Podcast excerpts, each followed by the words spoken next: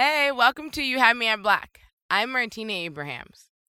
A few weeks ago, I mentioned that this summer we are bringing our live show on tour and headed to the East Coast for the first time. Now, I am so, so beyond excited because our live shows are really what to me make You Had Me at Black magical, and they're just my favorite part of the You Had Me at Black experience. If you've ever been to the Moth or Storytelling Jam session, imagine that, but 10 times more turned up. So imagine like drinks flowing, beautiful melanated people, just amazing positive vibes, good music. I mean, you know, you might meet your bay there. I don't know. But I am so thrilled that we are able to go on tour this summer and we are going to announce our first stop on our summer tour on our Instagram this Saturday. So if you are not already following us on Instagram, you should. You had me dot at black on Instagram. That's you had me dot period whatever at black. And on Saturday we'll be announcing well the city, the date, the location, all that stuff so you can mark your calendar and get ready and you can learn when tickets will go on sale. So be sure to follow us on Instagram so you can find out about the first stop on our summer tour. And that's where we'll be announcing all the stops on our summer tour. But the first one is obviously very exciting. All right, so now let's get into this week's story. Today's story comes from Beejus, who, after a family vacation to Jamaica when he was 12, ended up trying to smuggle cannabis across the border. Here's what happened. I want you to breathe all this in, breathe all this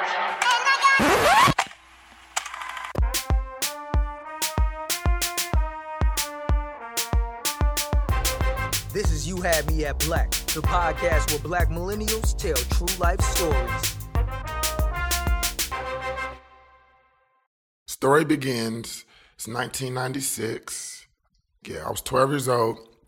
I was super naive, you know what I mean? Like I was the type of kid that just liked to do simple things. Like I didn't really care about going to school and studying. I just wanted to like have fun, like go and explore and, and see new things. And and um, in Jamaica, um, was there for my mother's wedding. It was of course my mom, my stepdad, stepbrother, um, my brother A couple of days into the trip, my stepbrother at the time, who was 21, uh, asked me, my cousin, and my brother in the hotel room if we want to smoke some weed. He comes to us like, "Hey, little niggas, y'all want to get high?" And we're just like, uh, "I guess so." You know, my brother, of course, was more excited because he knew what we was. So he's like, "Yeah, of course." I'm just like, "Yeah, yeah, let's do it, let's do it." Um, didn't really know what we was. First time ever doing it. I I, am not feeling like I'm high. I know I'm feeling cool, you know what I'm saying? Because I'm like inhaling and, and, and, exhaling this stuff, and I'm doing what I see in movies. Um, but I, I'm not feeling like I'm not feeling any different than what what's normal. What's my what my normal mindset is at the time. Um, I do know that I was fronting for my family. Like I'm, I was acting crazy. Like if if you would have saw me, you would have think that I was drunk and like I'm bouncing from bed to bed, like super active and like ah, like screaming and you know what I'm saying. My stepbrother is like, why the fuck did I let this little kid get high? Like he's acting in, entirely too crazy because I I can tell that in his mind he's thinking that he's gonna get caught. So fast forward a couple of days. Me and my brother get the good idea to go and try to find some weed for us to buy for our, for ourselves, right? so earlier in the trip, all the adults are telling us, you know, no matter what, do not leave the resort. Like, if you want to leave the resort, you guys got to come and get us because people out here will, will, they'll know you're not from here, and they'll know you, you know, because you're from America, you have money. They'll they'll try to rob you, and Lord knows what else, right? Of course, we don't give a damn about that shit. We thinking we're cool, gonna try to find some weed. So um, me and my brother set out. We sneak off the resort and head up the street to um, what would be the equivalent of like a, a, flea market type of thing. So we're in the flea market, maybe you know like two minutes, couple of steps or whatever, and uh, my brother approaches this guy and asks him for some weed. Um, you know, again, I'm super naive, not really knowing what's going on. I'm just there tagging along and I have extra money to add to the pot to buy this this marijuana. It's a whole nother world because I don't know about buying weed. I don't know anything about it. So my brother, who he, I believe he was like 10th grade. So at this time, it's like, you know, high school. So you know, he's dibbled and dabbled in some weed. So he knows some terminology, I guess. Uh, so he's talking to the guy. He's asking him like, you know, we want to buy some weed. Like, what can do you know anybody that has any? Um, so the guy's like, oh yeah, yeah, of course, man. Come on, come on, let's go. I'll take you to, to buy some. and so uh, he he like takes us throughout the whole. Um, flea market, and so we literally get to like the very last row of of um, little store shops or whatever, and he goes into like to the back of his little hut. Me and my brother are kind of like twiddling our thumbs, like, okay, what the fuck's about to happen?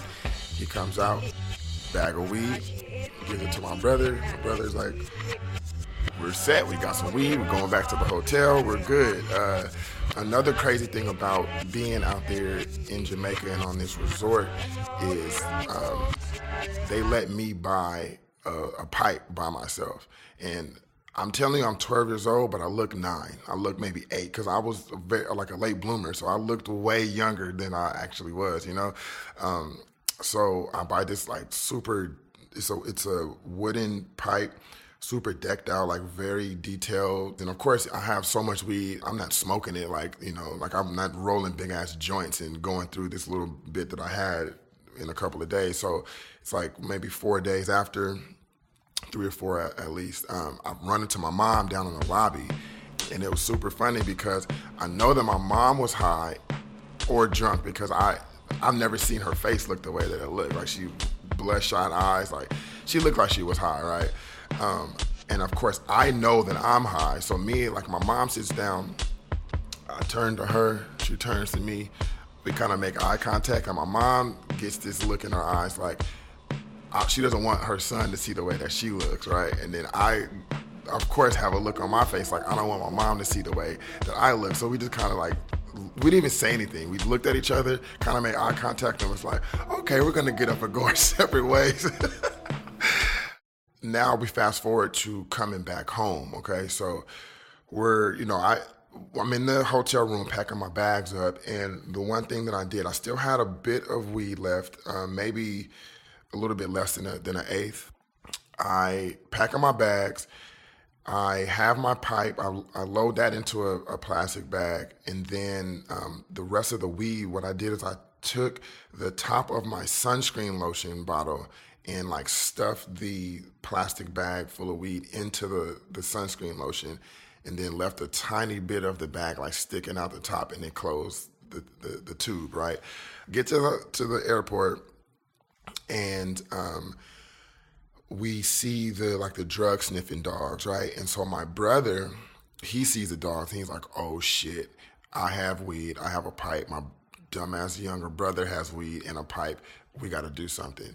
So then we go to our you know, I put in air quotations, stepbrother. I'm like, yo, we still got this weed on us. Like, we see those dogs, like, what should we do? And so he starts panicking. He's like, yo, go throw all that shit away. Like, you're fucking tripping. Go throw all that shit away right now. Go flush it, whatever you need to do. Go to the bathroom. Do not get close to those dogs. Go do what you got to do. So I'm still not panicking. I'm still like, oh, whatever. Like, what's the worst that's going to happen? Okay, I'll just go to the bathroom. I'll, I'll dump it. So I knew that my, my weed was in my sunscreen uh, bottle.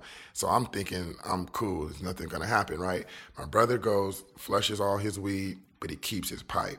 I throw away my pipe because I know that it still smells like weed, so I just throw that away.